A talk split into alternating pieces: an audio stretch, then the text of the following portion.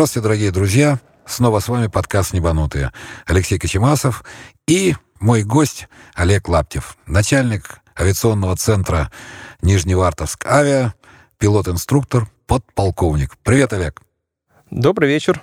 Да, но только не только один Олег, но и еще Надежда Севашинская, директор авиационного учебного центра Компленк, который занимается не только обучением а, английскому языку, но и там по вертолетам тоже самое. Да, по подготовкой, да, на Ми-8, на Робинсон Надя, привет. и так далее. Здравствуйте, дорогие Ну что ж, слушатели. Сегодня у нас в гостях долгожданный вертолетчик. И сегодня мы поговорим про то, как летает воздушное судно, которое может садиться вертикально И и взлетать. взлетать вертикально. Что я хочу сказать? Уже почти полтора года, как существует этот проект «Небанутые», но ни разу у нас не было вертолетчиков. Вот реально. А тема-то на самом деле такая обширная, и вот Надежда пришла тоже так, как не только английский язык, но она переводит там всякие Робинсы, наверное, Газели, пишет там руководство на английском языке для Не иначе Ми-8. как, конечно. Кстати, такие опыты тоже бывали. Во, так я почему и говорю. И самое приятное, что вот Олег согласился сегодня поучаствовать. Олег, пару слов для прессы да, о том, как вы стали вертолетчиком, что закончили, как, почему. Еще раз добрый вечер. Дело в том, что гражданская авиация всегда в широком понимании подразумевается это самолеты. Самолеты, аэропорта, лайнеры, красивые мужчины, пилоты, стюардессы. Начиная с фильма «Мимино», который как бы был э, той каплей или выстрелом, когда я решил стать летчиком. Пилотом, летчиком в детстве про это никогда не задумывались, на чем летать, как летать лишь бы в небе. Ну, и вы тоже, да, не банутый. Да, может быть. Вероятно всего, вот общаясь с своими коллегами и вообще уже значительное время с летным составом, наверное, 99% это совсем не случайные люди. Это люди, которые в детстве смогли полюбить или полюбили небо, и даже при том, что считается летная профессия довольно-таки престижная, они действительно люди, которые немножко не от мира сего. Поэтому они летают. Какое училище? Мой путь в небо через военную авиацию, будучи еще, наверное, в классе шестом-седьмом, э, увидев рядом Ан-2, самолет, который работал на авиационных работах, на химии так называемой, э, соответственно, захотелось полетать, прокатили меня даже на Ан-2, и я сказал, это мое. И после окончания школы, когда стал вопрос о дальнейшей жизни, выбор профессии, у меня не было никаких сомнений, только летчиком.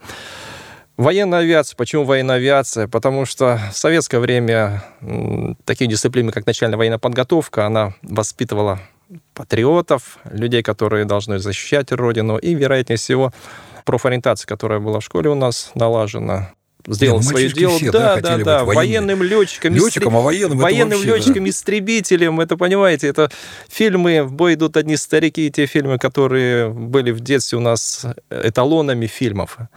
Вертолет, э, наверное, когда поступал уже в училище, я хотел стать военным летчиком.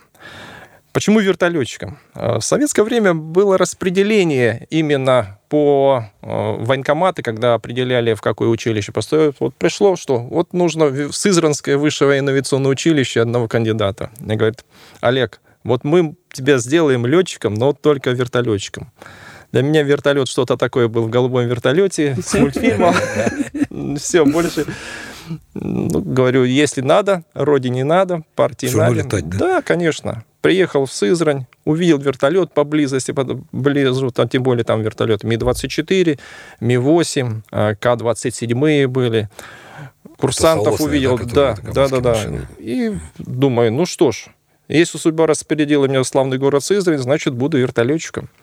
Поступил, но в то время было очень сложно вообще поступать в летное училище, потому что, тем более, я учился в сельской школе, и как бы считалось, да и, наверное, сейчас считается, что сельская школа по уровню подготовки школьников немножко похуже была. Нет, я спокойно прошел, как сейчас помню, на 500 человек, чуть больше 500 человек у нас на курсе было. Приехал 1800 человек, Ну, кстати, тогда было, да, вот, ну, вы в 85-м поступали, да, тогда? Да, в 85-м году как раз перестройка началась, Да, и да, наша да, жизнь да. до сих пор все в каких-то так как у нас военное вертолетное училище одно было в СССР, Нет, еще, Еще было было- Саратовское. да, но все равно вот э, училищ мало было, 13 было военных летных училищ, там поменьше чуть-чуть конкурс был, но нас набирали по 300 человек, а у вас сразу 500, потому что... Да, ну, дело в том, что в тот период, была. вы помните, да, потребность в вертолетчиках была о том, что велись боевые действия в Афганистане, да.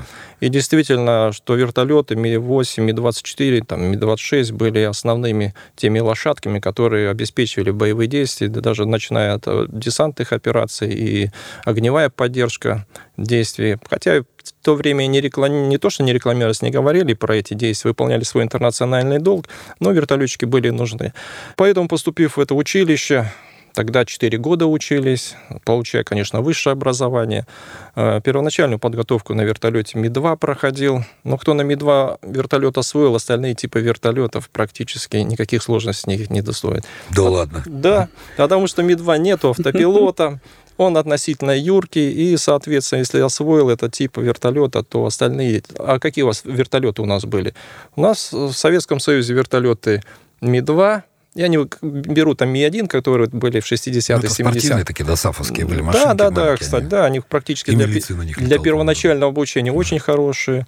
Ми-2, Ми-8, боевые Ми-24, ну и военно-транспортные большие, это Ми-26. Все, остальных... Ну, э, Ми-6, Ми-10, КАТ. А, ну это уже, наверное, это уже раньше гражданская авиация. И были, конечно, ну, в основном... Нет, шестые тоже были в армии. Были, Ми-6. ну, когда я заканчивал, уже практически здесь... Ну, Уже закончили в закончили. 89 году. Здесь вывод из советских войск всех европейских респу- рес- государств. Ну и, соответственно, потихонечку-потихонечку началось то время, когда основная э, рабочая единица транспортная в войсках оказалась Ми-8, тем более те события, которые были после э, Афганистана, чеченские да, были, да, да. соответственно, подтвердили, что вертолет Ми-8 это тот автомат Калашника, который в любых условиях может выполнять поставленные задачи. И когда, закончив училище, я закончил училище на выпускном вертолете, это Ми-24, оказавшись перед выбором, куда направить, так как я закончил училище с отличием, было право выбора, но мне понравилась методическая работа, инструкторская. Инструктора первые, мы, видать, меня заразили этим. Я остался в училище летчиком-инструктором, где успешно, практически не выходя из училища Сызранского, потом в дальнейшем, когда переформирование произошло, Уфимское училище у нас было, вертолетное, закрыв э, Саратовское училище, в Уфимском пришлось служить. Ну и так вот инструкторской работой занимался практически, получается, до 2004 года, когда закончил свою службу в славных вооруженных силах, тогда в А военно-воздушных еще силах. а, у инструкторов училищных у них на ступень выше было Э, И это класс там шел быстрее. Да, Помните? дело в Нет, том, но что- работа была, потому что очень сложная. Это Работа, если вот коснуться э, работы пилота, летчика-инструктора, это, конечно, особенно первоначального обучения, это, конечно, сложный труд. Во-первых, рано приходилось вставать, потому что полк выполнял две смены, э, полеты, соответственно, нужно было большое количество э, курсантов подготовить, длительные полеты на самых неудобных режимах вертолета, весенний полет по кругу практически постоянно требует напряжения. И пока молодой, все это... В радость. Да, в радость была.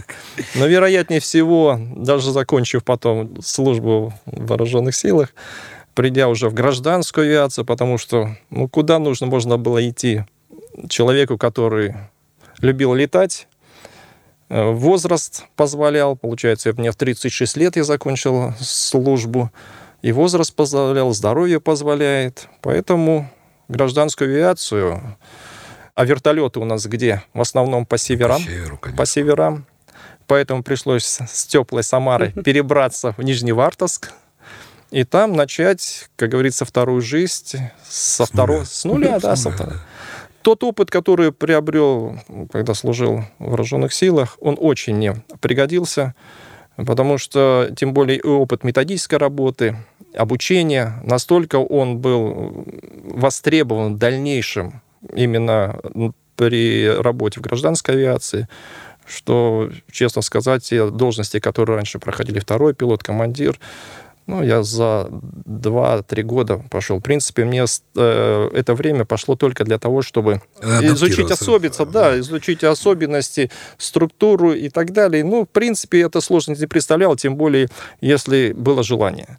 А я хотел летать, поэтому мне все равно было, хотя я закончил э, службу э, летчиком-инструктором первого класса, и вторым пилотом я с удовольствием пошел, потому что я помню, нужно все с самого начала начинать для того, чтобы быть специалистом. Понять, да, да. как это, въехать в эту Я не хотел 2-3 года полетать и на этом закончить. Я предполагал, что я как минимум лет 10 полетаю, но сейчас, вот видите, уже получается 15 лет, и как-то у меня еще есть желание и работать, еще. да, или, и поработать, и полетать.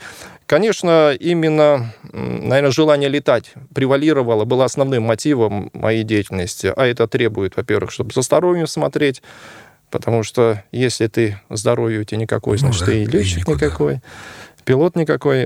И в дальнейшем я вот так чувствую, что ну, я до 60 лет точно а там, а там буду бороться.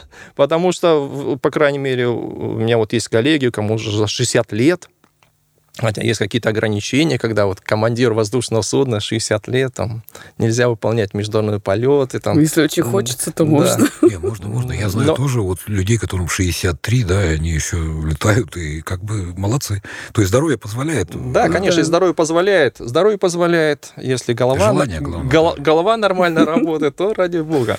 Просто-напросто, видите, вот отличие, я на что хотел вот, ну, как бы обратить внимание, потому что действительно вот я не зря на начал самолеты, вертолеты, не то что по противопоставление, а именно мало людей знает э, особенности работы, выполнения полетов именно на вертолетах.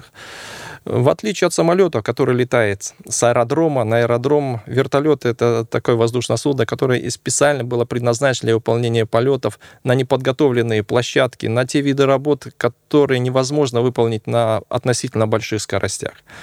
Вертолет — это такое воздушное судно, которое позволяет зависать практически на любом месте, выполнять полеты на очень малых высотах, начиная там ну, от, от, от земли, да, очень медленно, да, и поэтому э, особенно на севере, где необходимо выполнять ряд работ, которые связаны с патрулированием газопроводов, нефтепроводов, линий электропередач, для выполнения авиационных работ, связанных с поиском или спасанием экипажей или людей, которые терпят бедствие, обеспечивать перевозку на внешней подвеске те грузы, которые невозможно перевести внутри фюзеляж. Для этого вертолет, в принципе, настолько настолько востребован даже сейчас, невзирая на то, что инфраструктура и дороги в нашей стране стали лучше, ну не намного, но по крайней мере, да.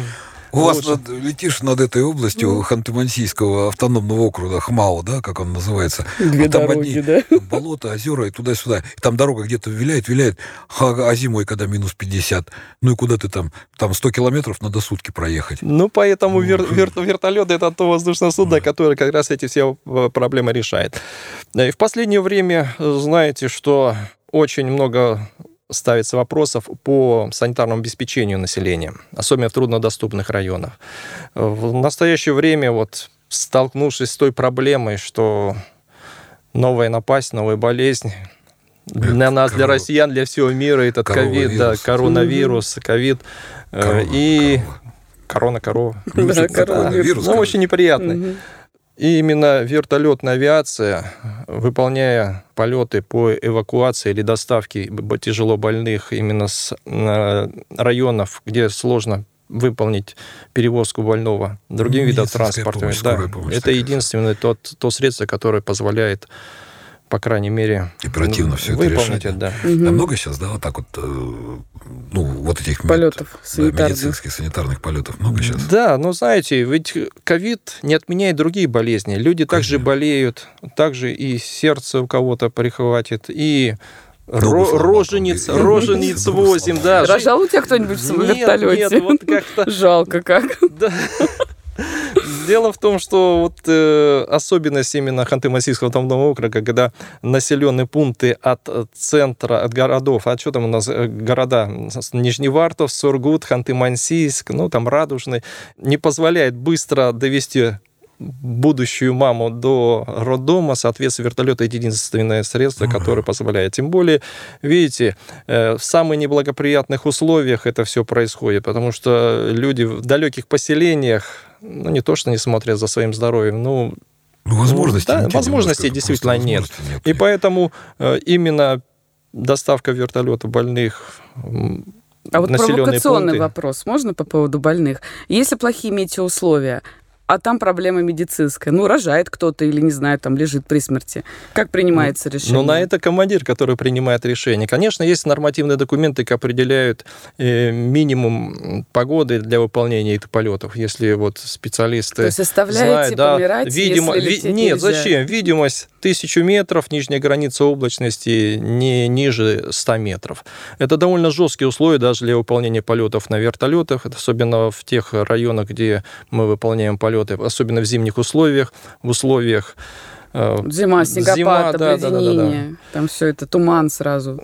Может Да. такое? Тоже, Вихрь, да. Снежные вихри это, это естественный процесс зимой, поэтому не представляется особой сложности.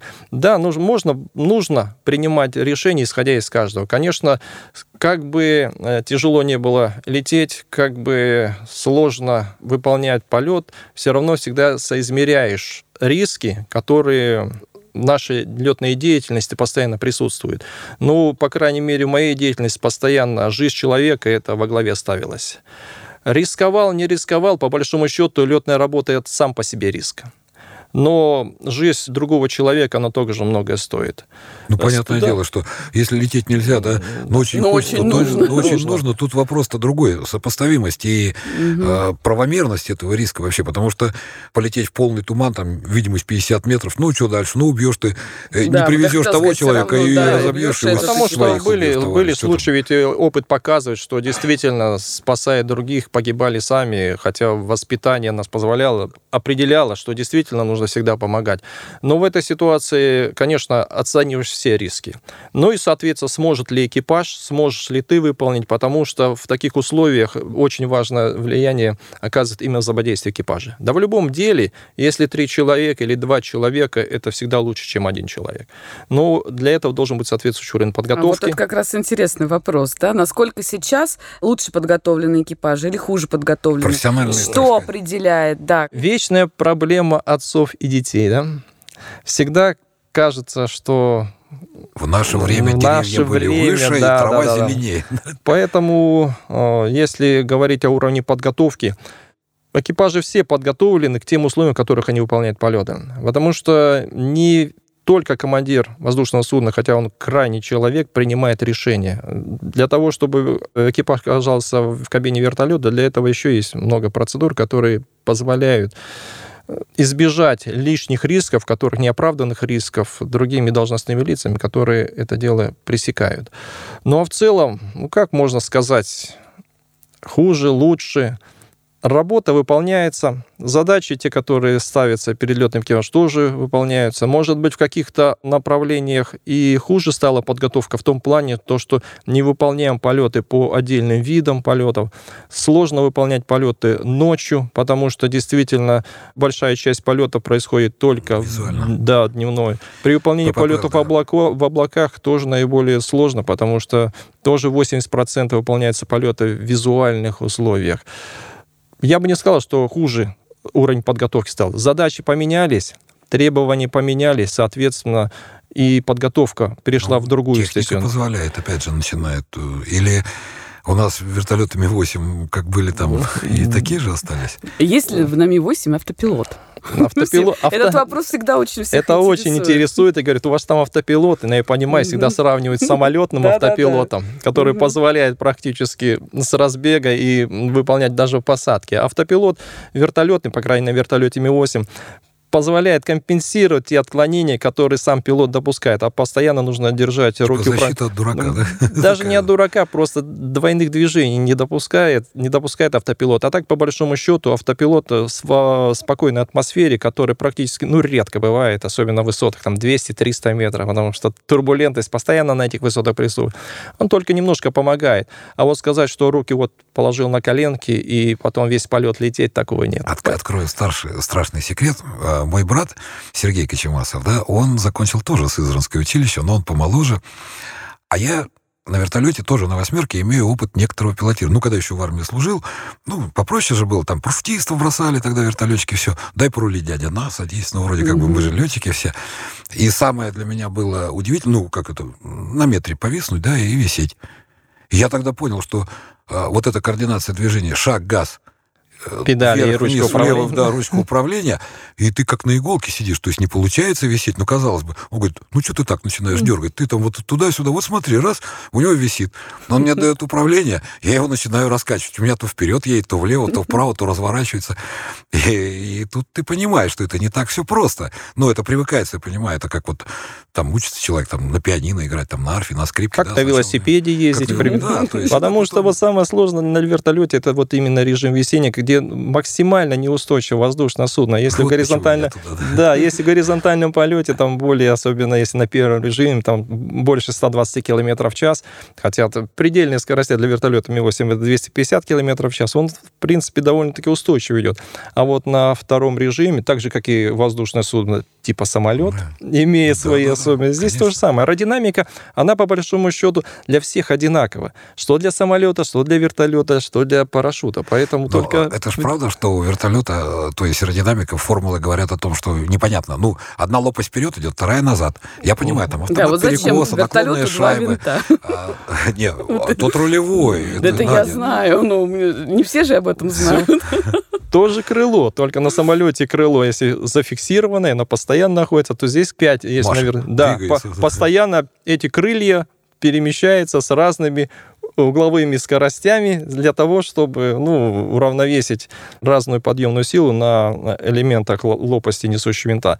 Сложность вот именно несущего винта и даже это преимущество как раз позволяет ему зависать или двигаться, не двигаться, висеть с нулевой скоростью.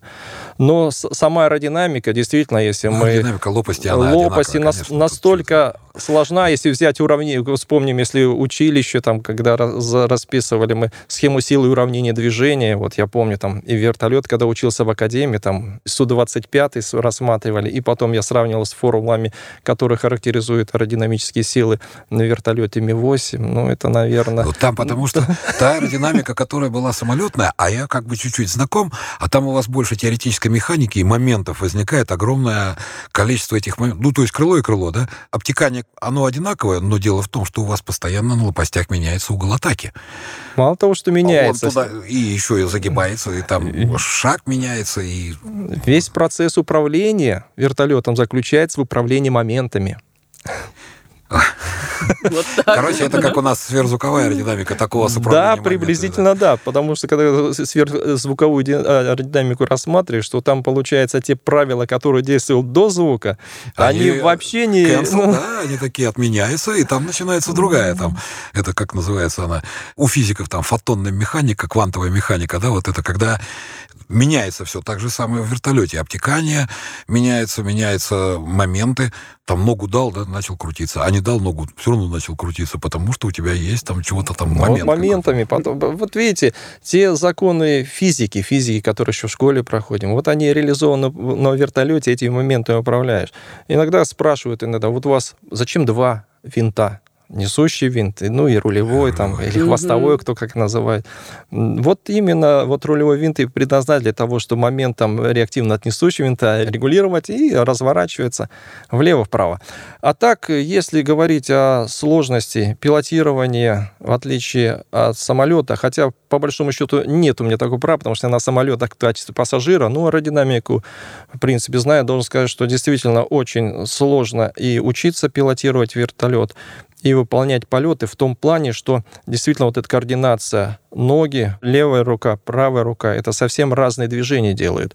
Если вот вертолеты Камовская, Камовская схема возьмем, когда соосные, где один винт работает над другим, и практически моменты а, компенсируют, компенсирует, да, то вертолеты соосной схемы, они настолько сложны в пилотировании, что не все даже осваивают эти типы. Можно, конечно, сейчас выделить э, не только вертолеты в нашем небе летают российского, советского производства. Но в последнее время и появилось значительное количество воздушных судов, вертолетов иностранного производства, которые, э, может быть, меньше используются в тех целях, которые используется вертолет Ми-8, но в то же время и Робинсоны, и Августы, и Аськи, все эти вертолеты, они также имеют ну, место. Значение, друг... да, их другое. много стоит, в принципе.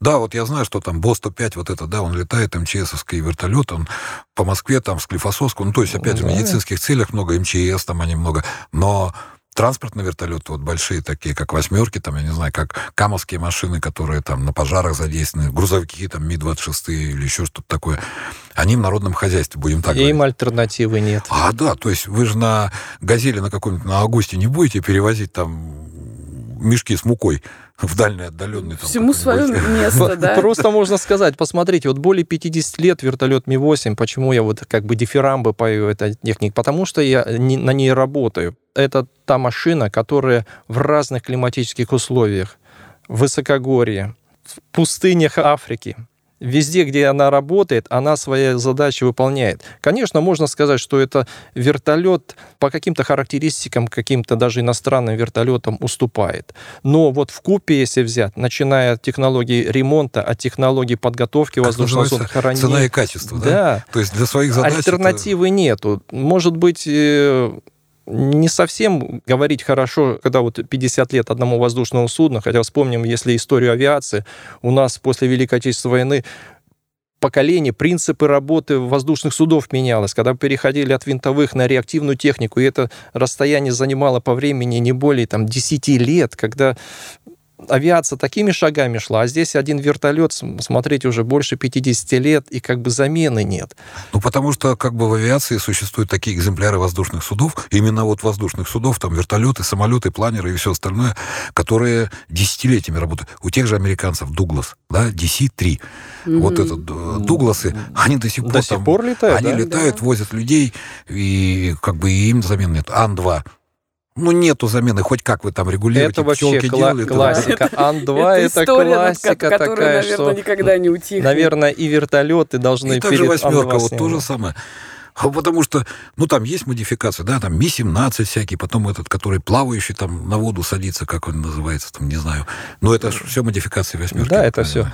И вот смотрите, по применению здесь альтернативы нет, даже вот э, выполняя задачи по обеспечению ну, Организации Объединенных Наций, когда привлекаются вертолеты именно в тех условиях в Африке, например, в Афганистане, в других странах, неблагоприятным климатическим условиям, особенно хотелось мне э, несколько слов сказать об Афганистане, работая именно э, в этой стране на вертолетах, обеспечивая потребности деятельности ООН, можно было сказать, что практически другим вертолетам иностранного производства нельзя было компенсировать или выполнить эту работу. Хотя там присутствовали и другие летательные аппараты, вертолеты иностранного производства, но именно объем, именно те функции, которые мы выполняли, нельзя было заменить. Вероятнее всего, поэтому даже и само правительство Афганистана покупало не американские вертолеты, а именно российские вертолеты Ми-8 для своих целей. Цели там интересные, да. наверное, были. Самые разные. Африка тоже еще один континент, где очень э, широко используются вертолеты Ми-8 при высоких температурах. Хотя как, как ведет себя вертолет? Есть разница между полетами на севере и в Африке? Вот по ощущениям, своим чисто физиологическим, Конечно, есть. Есть, есть даже на, в одной и той же местности зима-лето отличаются. Потому что все в аэродинамике заключается. Да. Чем, все физика. Два критерия основных. Температура, ну угу. и, соответственно, плотность воздуха, давление. Чем выше, меньше да. плон. Да, угу. это, это аэродинамика основана на принцип. Да, чем теплее, чем теплее, тем меньше тяги. Тем меньше тем тяги. Да. Менее Чем выше, тем, соответственно, меньше, меньше возможности вертолета. Но те задачи, которые ставятся перед этой техникой, она, она выполняется. В принципе, сказать что в ближайшее время что-то радикально новое появится именно по замене вертолетов, вот я лично не могу. Ну, какой-нибудь да. антигравитационная гравицапа какая-нибудь, ну, если может, будет, да. Может быть, вообще... может быть, потому... у нее будет тот а же самый. Же самый. Ну, Скор... Скорости больше не увеличится, потому что... А не нужно. Да, несущий Смысл винт, он так работает, что уже практически на пределе. Конечно, в последнее время применяются новые технологии, когда лопасти несущего винта становятся пластиковые. Косые Нек... там. Косые, да, потому что э, ограничение здесь не потому, что прочность не позволяет э, материалов, а дело в том, что особенности обтекания лопасти, особенно там набегающая лопасть, когда там уже проходит в зону сверхзвуковых обтеканий, когда отступающая лопасть, срывные явления. Ведь э, если для, верто... для вертолета тоже присущи критические режимы полета, когда происходят такие на больших скоростях, как валежка, подхват, практически вертолеты в той конфигурации, которая сейчас находится, они достигли своего потолка. Это надо для того, чтобы увеличить скорости, которые... А зачем? Смысл ну, возможно... какой? Зачем вертолету? Для этого есть там в конечном итоге сделали этот э, конвертоплан, да, взлетающий по вертолетному, а потом летающий по самолету. А если вам надо тысячи километров в час, у вас есть реактивный самолет.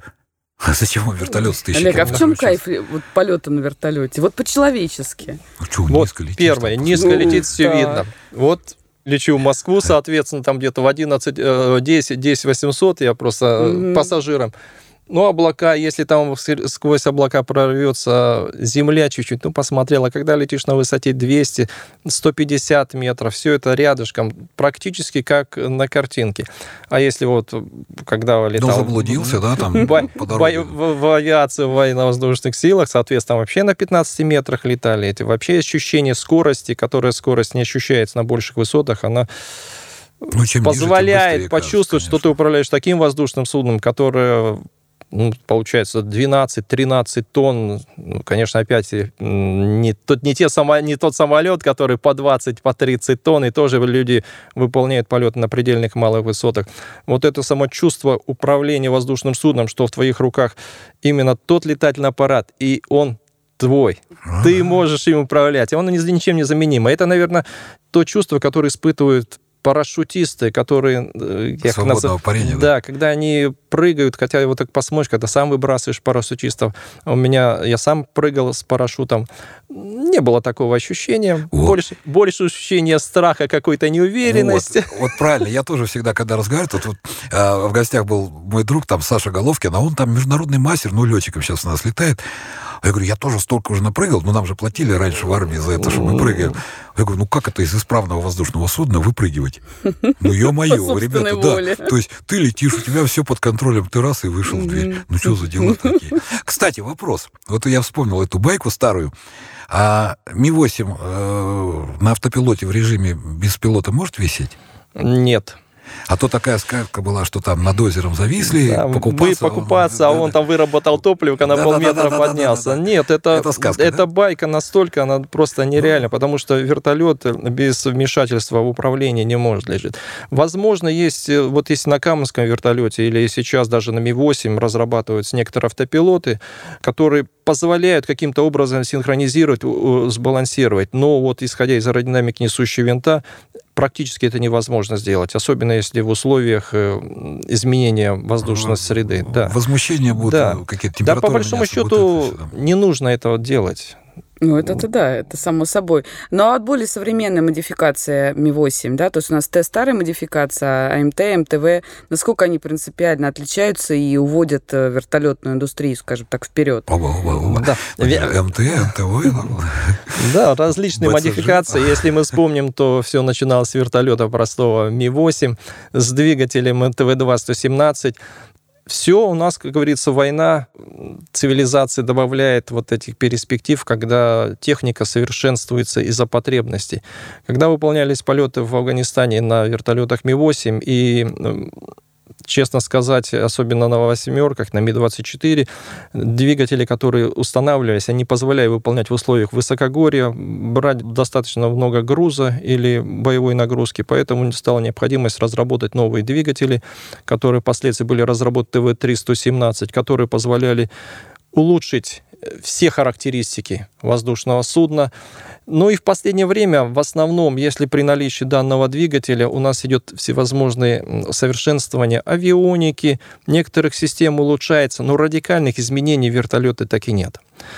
Ну а как... как же вот этот постулат о том, что более современный вертолет позволяет компенсировать ошибки пилота все-таки? Или это все-таки слишком м... много мы хотим? Мое, мне, мое мнение по этому поводу, особенно про вертолет Ми-8, нет. И здесь переходим э, к следующей как бы проблеме это подготовка. Подготовка пилотов, подготовка именно людей, которые в состоянии в нынешнее время управлять этим сложным летательным аппаратом.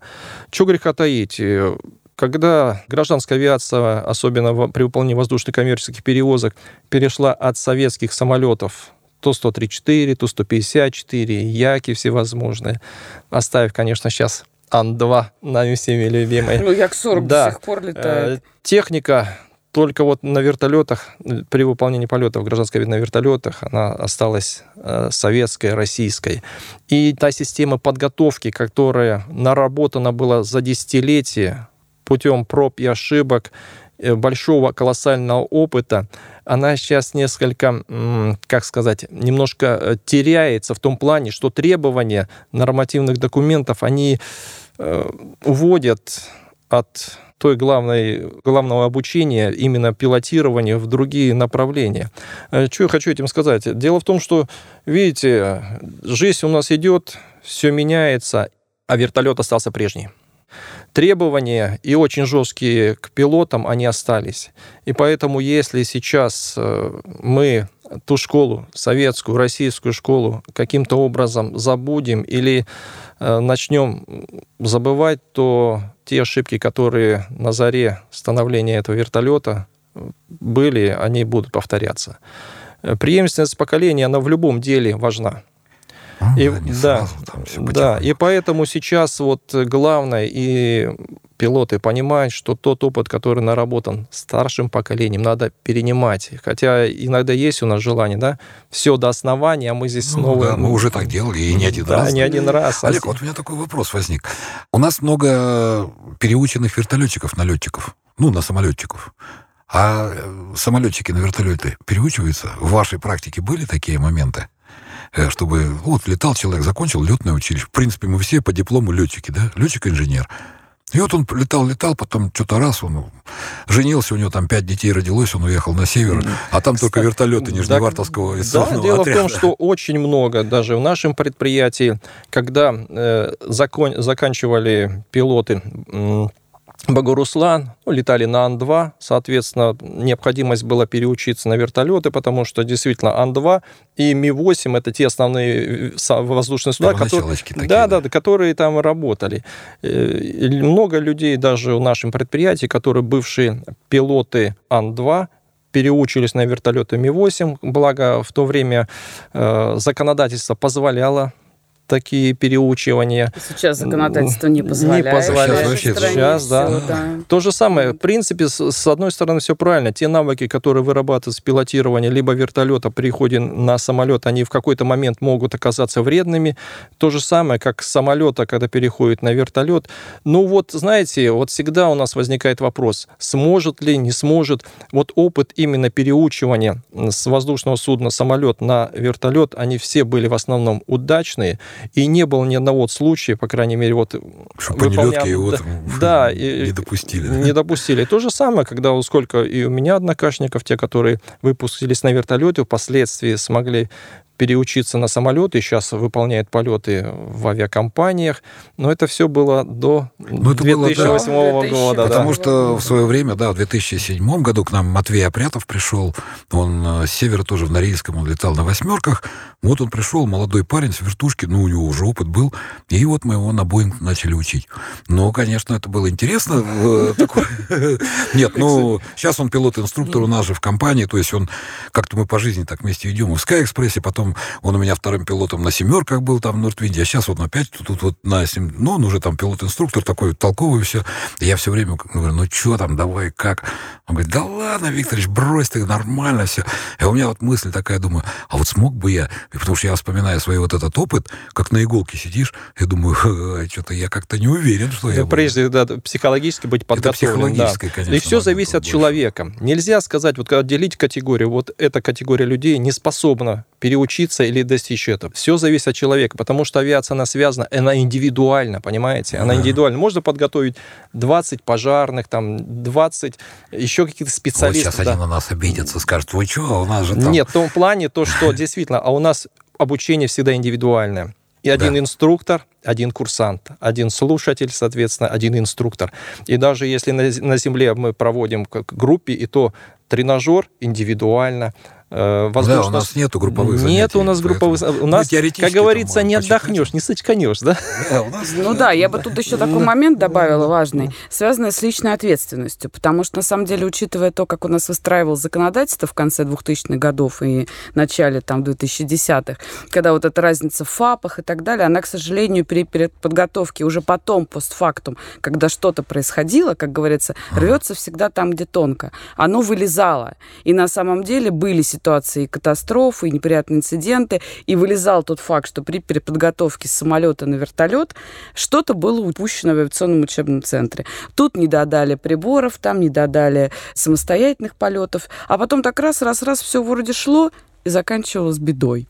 Поэтому тут вопрос на самом деле, что да, вот про индивидуальность я абсолютно как раз, что человек все равно в конечном итоге сам принимает решение, да, готов он, не готов. Инструктор видит, инструктор контролирует определенные параметры, но вот тут вам вопрос, что залетали многие, да, хорошо залетали, а были, к сожалению, и тоже не очень положительные примеры. Ну, это... Ну, как в любом деле, собственно. Я думаю, что это вопрос вообще личной ответственности и самооценки. Почему? Потому что э, не секрет, что у нас есть такие «а», смогу, да? Или как это, причиной 99% катастроф является «смотри, как я могу». Это же у нас такое. То есть, когда ты переоцениваешь свои возможности и как бы думаешь, да я справлюсь, что там, а потом получается, что ты попадаешь в такой цейтнот, да, в котором и инструктор-то уже думает, как бы из этого выкрутиться. То есть тут надо давать отчет а, своему, так сказать, э, ну, своему ощущению, да, своим вот этим возможностям, которые ты можешь можешь или ты не можешь, или ты не достиг. Ну, это как бы... Ну, в авиации все это написано кровью, да? Это, не это секрет. Да, знаем да видите, надо еще не забывать то, что это в гражданской авиации, это все-таки такая отрасль, где не сам летаешь на своем самолете, а летаешь на самолете, где за спиной находятся пассажиры, да, пассажиры, люди. люди, и поэтому те решения, которые можно принимать, рисковать, когда ты там в спортивном аэроклубе или на своем самолетике летаешь один, только чтобы самое главное если упадешь, никого на земле, как говорится, не прибить, то в гражданской авиации ответственность это на, на первом месте. Самодисциплина и ответственность, потому что от твоего решения от твоих способностей, от твоих правильных действий будет зависеть не один десяток человеческих жизней. Ну, в зависимости... От ситуации. Да, от ситуации. Поэтому, прежде всего, серьезность и ответственность – это два, первых, два основных критерия, которые сейчас выходят на первое место.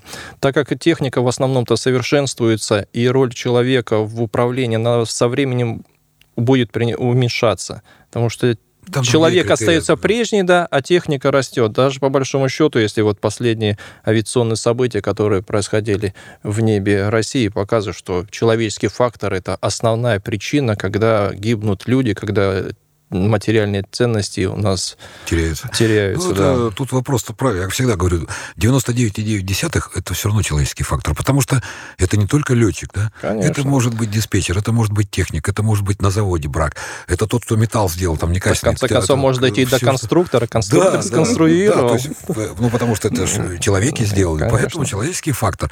А говорит, проще нечеловеческие факторы. Вот какой ты знаешь? Я говорю, ну как вот какие? Ну вот ты летел, летел, тут раз и метеорит до Земли долетел, который не сгорел, он попал тебе в воздушное судно и грохнул его. Вот это нечеловеческий фактор, потому что это не зависит от тебя.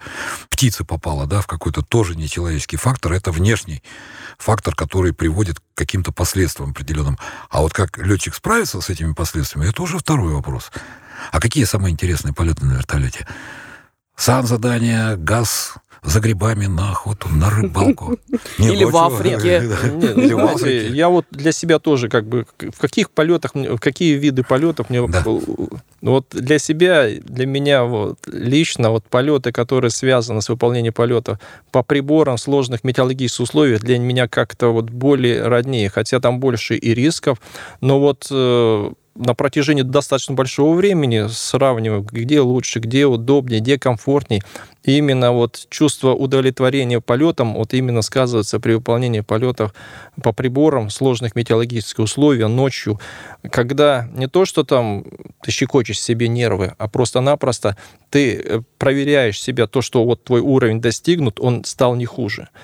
Это больше, знаете, сказывает, вот я два дня назад на тренажере был, выполнял полеты на тренажере. Все знают, что это такое устройство, которое позволяет на Земле симитировать практически... Симулятор. Да, симулятор, когда действительно можешь попробовать все, что можешь, соответственно, без э, последствий.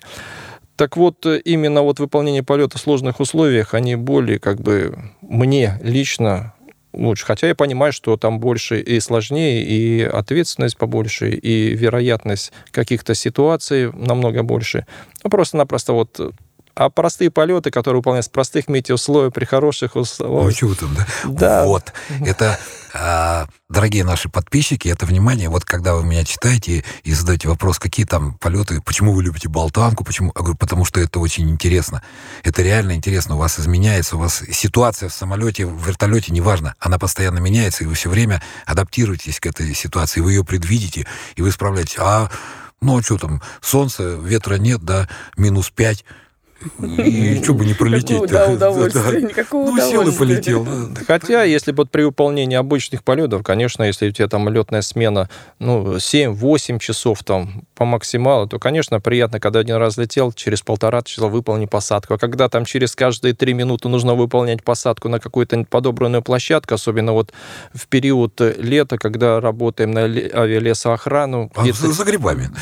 Да нет, вот знаете, за грибами, не за грибами, а когда тайга горит, и Ну да. нужно высаживать группы Пожарных. спас- пожарных спасателей. Это довольно-таки сложная работа, особенно с подбором площадок, потому что в отличие от э, центральной России, э, Ханты-Мансийского округа площадками не блещет. Там И- вода. Да, Там там болото. вода, болото, и тем более деревья кругом. И зная, что вертолета, в принципе, 25 метров практически, это надо это всегда минимум, в какую, на какую площадку он сядет. Это нужно очень иметь большой как сказать, опыт или глазомер для того, чтобы правильно оценить. А у нас были случаи, когда мы пожарных эти высаживали с пусковых устройств, они подготовили площадку, потому что на районе пожара невозможно было найти другое. Вот это тоже Ну, сложно. там, допустим, диаметр винта, да, он не помещается на эту Да, площадку. но надо не просто диаметр винта, там 22 метра, но побольше, потому что все равно есть какие-то отклонения. Жип-жип, да. влево, вправо, там, вперед, Да. назад.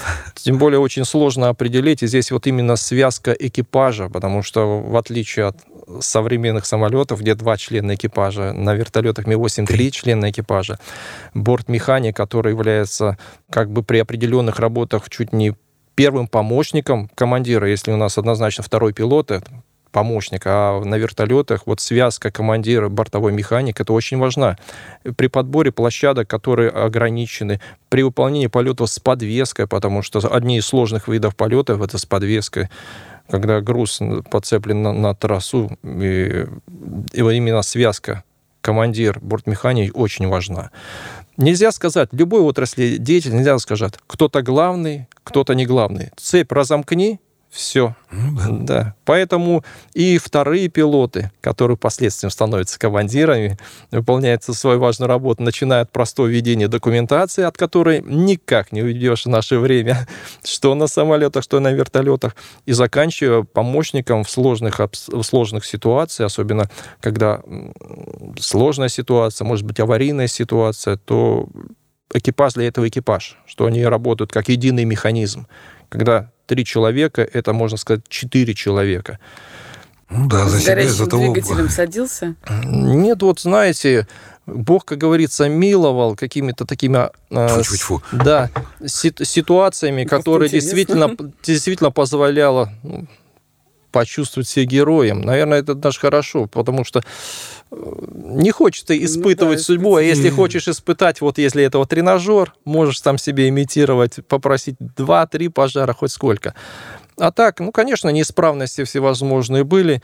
Наиболее такой нехарактерный случай, это вот на моей памяти не, не то, что года два произошел, когда пришлось мне сбросить внешнюю подвеску из-за того, что она раскрутилась, и сама подвеска начала рваться для того, чтобы как говорится, не добиться не разрыва, и пришлось сбросить эту внешнюю подвеску. Ну, по большому счету, это даже не авиационный инцидент, а характеризуется, ну, а так вот отказы радиосвязи, там, ну, какие-то приборы, понимаете, бытовуха. они, да, это, это бытовуха, да. Да, это бытовуха, которая, она в любом полете может произойти.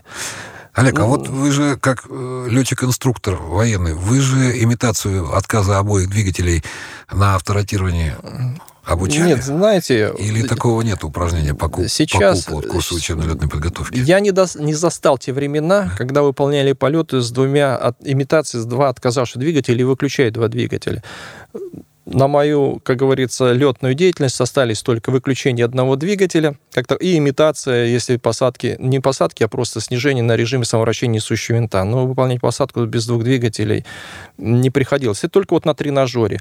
А так и программы подготовки, вот выполняя инструкторскую работу, переучивая пилотов, например, с, модификациями Ми-8 на Ми-8 АМТ или обратно, соответственно, там предусматривается конкретно с выключением двигателей по выполнению полета и посадки.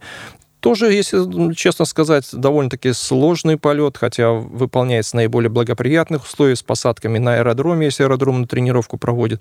Это требует не только подготовки как пилотирования, а больше психологической готовности, да. потому что особенность даже работы инструктор, инструктором авиационных учебного центра заключается в том, что э, слушатели, которые у тебя проходят, они относительно короткое время находятся. Если в училище там летная группа, ты с ней целый э, полгода летаешь, то здесь буквально ну, 3, 4, 5 часов с одним человеком летаешь, и поэтому, тем более, особенность какая, что это уже сформировавшийся пилот, который даже есть. по многим параметрам имеет больше твоего налета, даже может старше быть, потому что в последнее время вот крайний раз переучил человека, которому за 62 года было. Надо, кстати, отметить, что у нас, у нас Нижневартовская авиа единственный, кто переучивает вживую на судах с одной на модификацию Ми-8 в России. Ну, апгрейд такой. Да, сейчас единственный. Больше вообще никто в России не переучивает. Даже в КБ Миля там? Да, да, да, это единственная да. программа гражданской авиации, которая есть, вот и именно да. Олег, да, этим занимается. Просто нам просто, видите... Своими ручками, ножками реально учат, и не только с Ми-8, у тебя же с других видов вертолетов. Да, с Ми-2 на Ми-8. А сколько у вас типов? Ну, у нас не модификация, у нас а получилось... Ну, не типы, там да. модификации. Три да? модификации. Вертолет Ми-8, Т, вертолет Ми-8 АМТ и МТВ. Дело в том, что, видите, особенность нашего центра Нижневартовская заключается в том, что э, мы входим, являемся структурным подразделением авиапредприятия, и поэтому у нас есть воздушные суда. Если не все авиацентры, по большому счету, ни один центр не сможет сейчас приобрести воздушное судно. Ну, то есть выполнять... они у вас собственность? Да, они в нашей собственности. Получается, практически я выполняю полеты на тренажере, который имеется у нас, потом выполняю полет на реальном воздушном судне, хотя есть тренажеры, которые позволяют летную подготовку проводить в режиме. Но э, лично мое мнение, и оно основывается не только на моем мнении, но и отзывы других пилотов, наверное, для вертолета невозможно тренажер даже со степенью подвижности сделать, чтобы он каким-то образом хоть на 30% приблизился к реальной. Я вот находился на тренажере Airbus 320, ну, представляя, как выполняет самолет, там, да, действительно, сымитировать сами ощущения достаточно, ну, достаточно проще, чем проще, да. И вероятностью даже вот по внутренним ощущениям, я не знаю, как пилотирование, потому что не пилотировал, по внутренним ощущениям, да, действительно, практически, особенно когда переходные такие режимы ощущаются, как на реальном самолете этот присутствует. А вертолет из-за того, что особенности аэродинамики невозможно сымитировать, хотя пытаются. Поэтому ни один тренажер не заменит реального полета. Ну и, наверное, и на самолете. И на самолете да. тоже, потому что когда люди приходят и говорят, ну я же вижу тоже, нам приходят выпускники выпускники училищ. Да, он знает теоретическую часть, на тренажере там месяц просидел, Психологическое состояние в кабине самолета — это совершенно другая вещь. Он садится, он первые 5-10 полетов, он слепой, как котенок.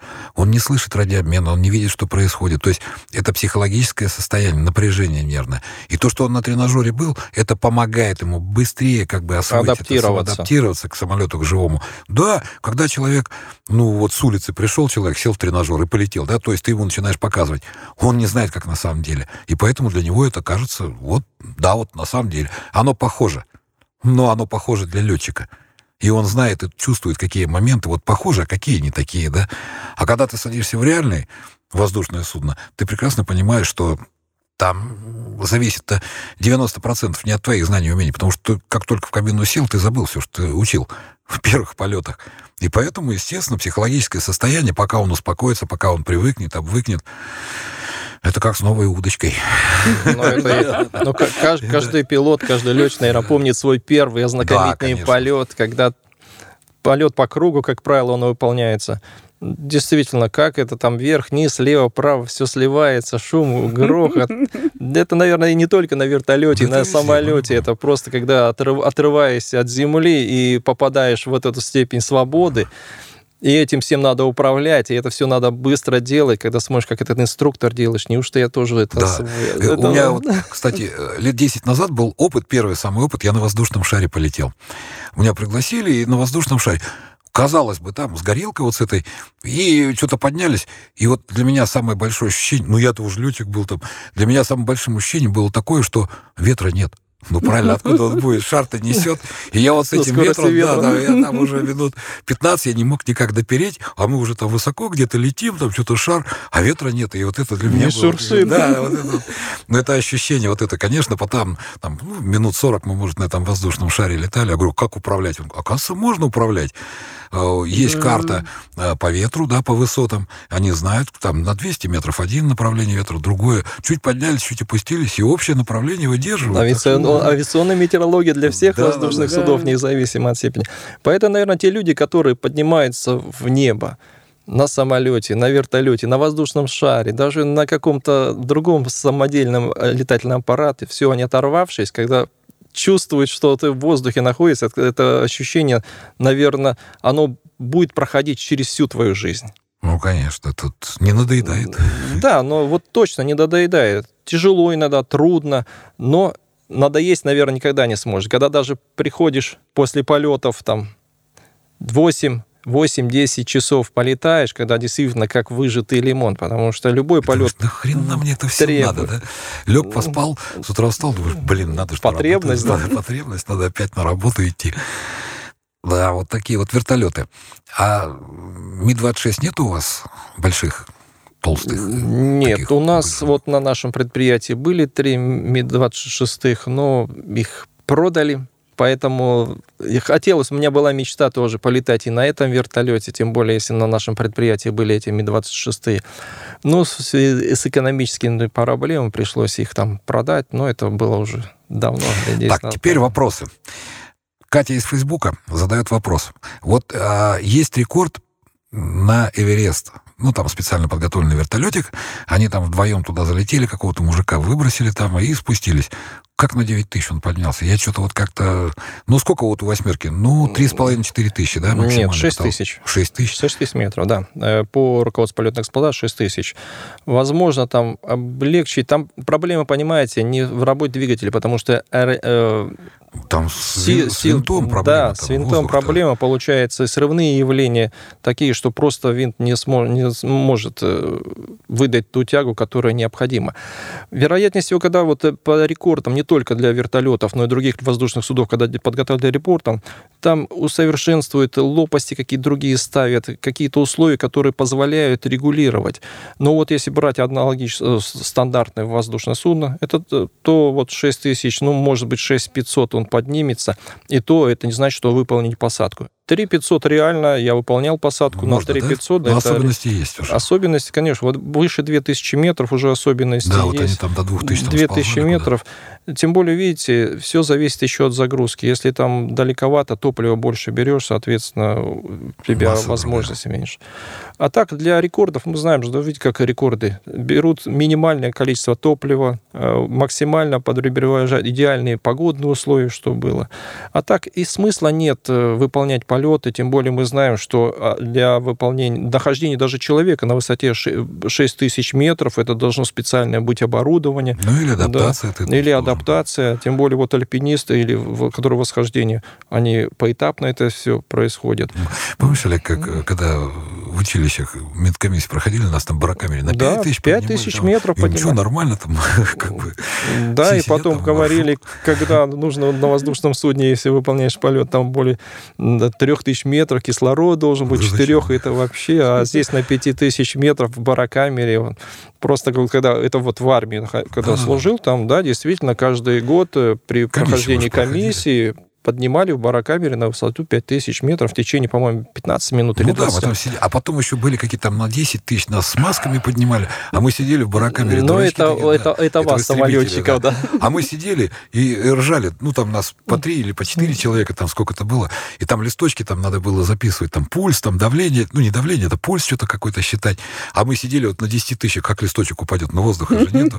А находились те, которые, а правда тут воздуха нет, да, там, там, ну, там под давлением шел. Ну, вот. не, ну, на пяти тысячах, в принципе, здоровый молодой человек дышит По абсолютно. крайней мере, без проблем. Вот Да. не испытывал, даже там проводили задачи нам простые, там арифметические действия записывать. Да, да, Но, да. вероятнее всего, видите, это особенно, когда будучи курсантом, для того, чтобы определить адаптацию, потому что затраты на подготовку одного курсанта довольно для государства это были серьезные, поэтому подготовить, а потом выпустить и не в состоянии, чтобы он выполнял полеты, поэтому... Ну, потому всем- что нас набирали здоровых.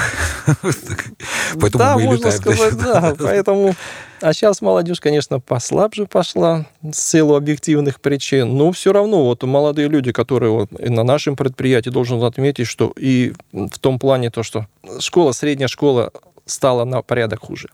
Но они развиваются, учат вполне, вполне достойно. Ворчать начинаете, дядя. Смет, да, вот Это Я иногда тоже такой. Ин- иногда тоже становится, когда молодой пришел, о, все такие дядечки, а здесь приходишь уже, как бы и ты уже к тому образу подходишь, когда надо смотреть и готовить уже смену и думать, что после тебя тоже должны люди выполнять полеты. Поэтому инструкторская работа, чем она в свое время так притягательна, то, что ты готовишь людей, ну, не то, что по своему подобию. Тот опыт, который ты приобрел, ты чувствуешь, что ты нужен и востребован тем людям, которые идут за тобой. Это жизнь. А бывают такие внутренние противоречия? Вот когда ты понимаешь, что, ну, вот все, человек прошел программу, у него опыт, у него возраст, а вот и все равно внутри что-то останавливает, именно переподготовки. Как вот это решение внутреннее принимается? Но С трудом. всегда есть... Я это с понимаю, трудом что с трудом. Только одно дело, да, когда оценку поставил там в зачетку, а другое дело, когда ты ставишь там квалификационную проверку. Всегда есть сомнения. В любом деле есть сомнения, потому что э, всегда сравниваешь во-первых, как эталон, да, своя техника пилотирования личная, потом опыт тех людей, которых ты переучил, с кем летал, потому что инструктор, он не в вакууме находится, его проверяет, он проверяет, и у него уже, он как эксперт, эксперт уже может оценить это и определить, это безопасно и небезопасно. Оценка это само собой разумеющееся, а вот действительно ты принимаешь то решение, после которого ты как бы берешь ответственность за подготовленного человека и знаешь, что если, не дай бог, что случится, ну, маловероятно, что тебя сделают как бы крайне. это хотя да, совесть. Да, Это у говорю, тебя есть бы- какие-то сделки с Конечно, совестью? нет. Нет, Это бывает очень сложно принять решение. Вот. нет, я вот не помню, чтобы мне приходилось переступать. Вот я еще помню, когда к молодым летчиком-инструктором в армии был, да, там группа у меня да, осталась, ребята не совсем со Средней Азии, как сейчас помню фамилии, там Насулбеков, Сурхаков, которые сложно подавались. И из то, Тулы отсюда, да? да, и то, когда выпускали, там увеличивали количество часов, там вместо м, 15, 17, 2 часа, это в то время это было Достижение. Другой вопрос, что ну вот с молодежью как-то немножко попроще работается. Почему? Потому что ты лепишь из него все, что ты хочешь. Мгм. И ты видишь результат. То есть ты как вот за- домашнее задание даешь, выучи мне, пожалуйста, have been. Да, время, от сих да. до сих. От сих до сих, да. И ты с ними проще. Э, Сложнее работать инструкторскую вот деятельность проводить, когда человек уже с опытом. Да, вот это как раз мне Э, Я интересно. тебе могу сказать, что у меня был прецедент уже вот в этой компании, когда ко мне пришел действующий командир с Боинга, ну, с 757-го, и он переучивался на 37-й, я его вводил, ну, слева налево, сразу на командирство. Мгм. Но у него программа короткая была, я его не допустил. Ну, то есть бывают такие Бывают ситуации, моменты. да, когда ты понимаешь, что нет. Вот Ну, то вроде как все ним- да, а нет. Да, я ему говорю, Андрей, ты чувствуешь, что ты э, как бы еще не это самое, потому что у тебя вот тут, тут, тут, тут и тут. Хотя, если бы я не летал на 757, 67 там и семерки, Мгм. я бы вроде как бы еще смотрел на это. Но я прекрасно знаю э, дифференсы, да, между, различия между этими самолетами, и я понимаю, что мало ему вот этих 10 полетов. Я говорю, давай еще мы десяток с тобой сделаем, Мгм. и как бы... Но человек адекватно воспринимает это. Но бывают такие моменты. Ну, а бывает и пограничные, да? То ли допустить, то ли не Да, вот допустить. мне как раз интересно, как Но у в этом случае это лучше не допускать. Не допускать. Вот, лучше Тут не однозначно, допускать. да. Но если у тебя есть сомнения, Да, преимущество еще то, что вот э, непосредственно где я работаю, в основном это те люди, которые работают в нашей авиакомпании, на нашем предприятии. Поэтому даже если я, я не допущу... знакомый. Да, и в- чем особенность, они у меня, например, проходят и теоретическую подготовку, я с ними уже проработал, потому что многих я знаю, когда работал на должности там, командира летного отряда, с про- сейчас непосредственно выполняю не только аэродромную тренировку, но и производственные полеты, поэтому практически всех людей я знаю, и возможности, и технику пилотирования, на что способен, и какие тонкости. Поэтому мне в этом плане проще, я людей знаю со всех сторон. И на земле, и в воздухе. Конечно, сложно, когда приходят с других авиакомпаний на короткое время. И то достаточно подготовка на земле, тренажер позволяет, потому что человека, например, чтобы познать до какого-то уровня на земле, надо месяц. На тренажере это вмещается за одну часа, сессию. да. А по большому счету в в вертолете, в, в- непосредственно в воздухе, человек раскрывается мгновенно. Особенно, когда первоначально, когда он нестандартной ситуации. Просто Его нап- видно. видно Сразу, сразу, сразу видно. конечно. Даже движение, взгляда, вот все, вот просто даже как сидит, все, это, это уже подсказка. Поэтому вот эти моменты, которые в воздухе замечаются за людьми, они даже не проявляются на земле. И качества человеческие, и качества физические, физиологические, психические, они в воздушном судне, они настолько быстро раскрываются. Хотя, по большому счету, есть такие темные, как говорится, лошадки, которые отлетаешь с ними, а потом через некоторое время Что узнаешь, что он, оказывается, еще у него способностей больше, а ты даже не подразумевал, что у этого человека есть такие таланты. А Хотя- женщины-вертолетчицы? есть. Нет, я знаю, Есть, что есть. Я знаю, что есть. Олег недавно готовил одну. Да, У нас, он- например, в авиакомпании летает вообще женский экипаж на вертолете. Дело в том, И что... у меня знакомая девушка Да, есть у- у- в Омском Есть отряде. особенности? Да, да, да, есть. Понимаете, первый раз столкнулся в этом году, когда переучивал э, вторую пилотессу, второго пилота на вертолет Ми-8 АМТ, так как и в армии, когда занимался инструкторской деятельностью, мужчины были, здесь мужчины и женщина. Психологически, по большому счету, сложно не представляла. Просто необычность нахождения противоположного пола в одной кабине, хотя, подождите, это же не первый. У нас э, Мгм. и сейчас ведешь радиообмен, и женские голоса в эфире, не только диспетчеров. Раньше, когда это и диспетчера, когда женщины были, то как-то было необычно. А сейчас и пилоты, и на самолетах, и на вертолетах женские голоса. Ну вот э, я бы не сказал, что как-то было неудобно первый ну, запуск, наверное. А потом, когда я увидел, что человек выполняет все обязанности, и как-то гендерные признаки отошли на Мгм. другой план. И только вот, как сейчас помню, э, Ну, ты накрашенные ногти меня как-то отвлекали. это, просто, да, это вот, а, понимаешь, тут, когда ты вот в ВДП, ты там готовишься, когда, ну, сколько у меня девчонок этих вот уже перебывало, там, и вторые пилоты, и командиры у нас, Наташа Дронова там, а когда ты уже с ними постоянно свяжешься, я тебе скажу, что э, девушки более ответственно подходят к подготовке.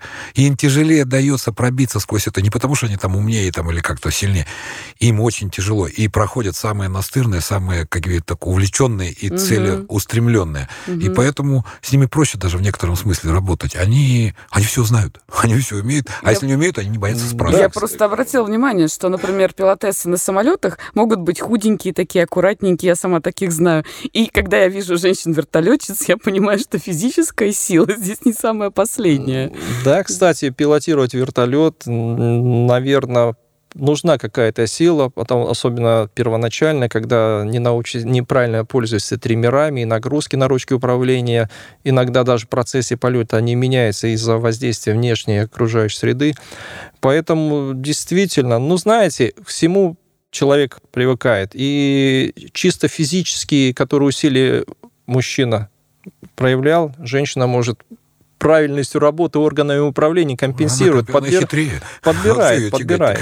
Конечно. Но я не скажу, потому что я не работал с женщиной в производственной практике. Я только в процессе обучения. Но только скажу, что по рассказам коллег с других авиакомпаний, когда интересуюсь, как там, так, тем более общаясь даже с курсантами Омского училища, где там есть девчонки, должен сказать, что, наверное, эти девушки, они будут достойны, те прорвут, то, к- прорвется сквозь это сито, они не будут не хуже мужчин. Хотя, если честно сказать, наверное, не вертолетная работа для женщин, потому что это не связано не столько с пилотированием, с управлением воздушным судном, какие только виды работы выполняются, потому что, как я сказал, из самолет с аэродрома на аэродром, то иногда вертолетчикам приходится и ночевать, и зимовать, и находиться не в совсем благоприятных условиях. Ну, понимаете... А вот не скажи, Олег, буквально две недели назад мы записывали девушку, она летала на север на Л-410, по всем Туруханском и Гаркам и всем этим самым. То же самое, ну да, с аэродрома на аэродром, ну вот прилетели они в Всё-таки там гостиница, наверное, есть Ну, в Таруханске. ну. Это все-таки не сесть на площадку с, горяч... с Нет, тому, двигателем что- и сидеть там сутки ждать. Да. горячий А потому что у нас был такой... Нет, просто у нас был прецедент в авиакомпании, причем женский экипаж садился с этим двигателем и сидели там сутки, ждали, пока до них долетят, значит, там Ну, это- условия, и все. То есть там все сложилось. исключение это из правил. Это вопрос всегда, да? Сможет ли женщина выполнить все обязанности мужчины, и то же самое мужчина может ли все женские обязанности выполнить? Я не знаю, понимаете, я сторонник того, что, наверное, есть та работа, которая мужская. Я вот до сих пор считаю, что пилот, летчик – это мужская все-таки профессия. Хотя допускаю, что и женщины выполняют полеты. Ну, я, конечно, не, не, не человек, который делит Это, людей. это дело привычки, товарищ Да, подполковник. да. Это дело привычки, я вам скажу. Когда ты оказываешься в женском коллективе, очень быстро адаптируешься, а потом ты уже расслабляешься. И это становится хорошо. И это приятно. Это становится приятно. И завершая нашу беседу, контрольный вопрос в голову. Олег, Airbus или Боинг? Я понимаю, для вертолетчика это не совсем стандартный вопрос, но все же. Я, Хорошо. Я, Мы- я- я могу ответить на этот вопрос, даже если ведущему не понравится Airbus Хорошо. Тогда я задам второй вопрос. Аугуста или Ми-8? Ми-8, Вот так вот. Ну, я так и знал. Спасибо огромное. потому что на Августе я не летал. Что, к сожалению, наше время подходит к концу, ребят. Спасибо огромное, большое. Напоминаю, сегодня был Олег Лаптев, начальник авиационного учебного центра Нижневартовск Авиа, директор авиационного учебного центра Компленк Надежда Севашинская, Алексей Кочемасов, пилот-инструктор авиакомпании «Победа» и ведущий канала «Небанутые». Спасибо, ребят, огромное. Спасибо. Спасибо, до, До свидания всем, До свидания. успехов.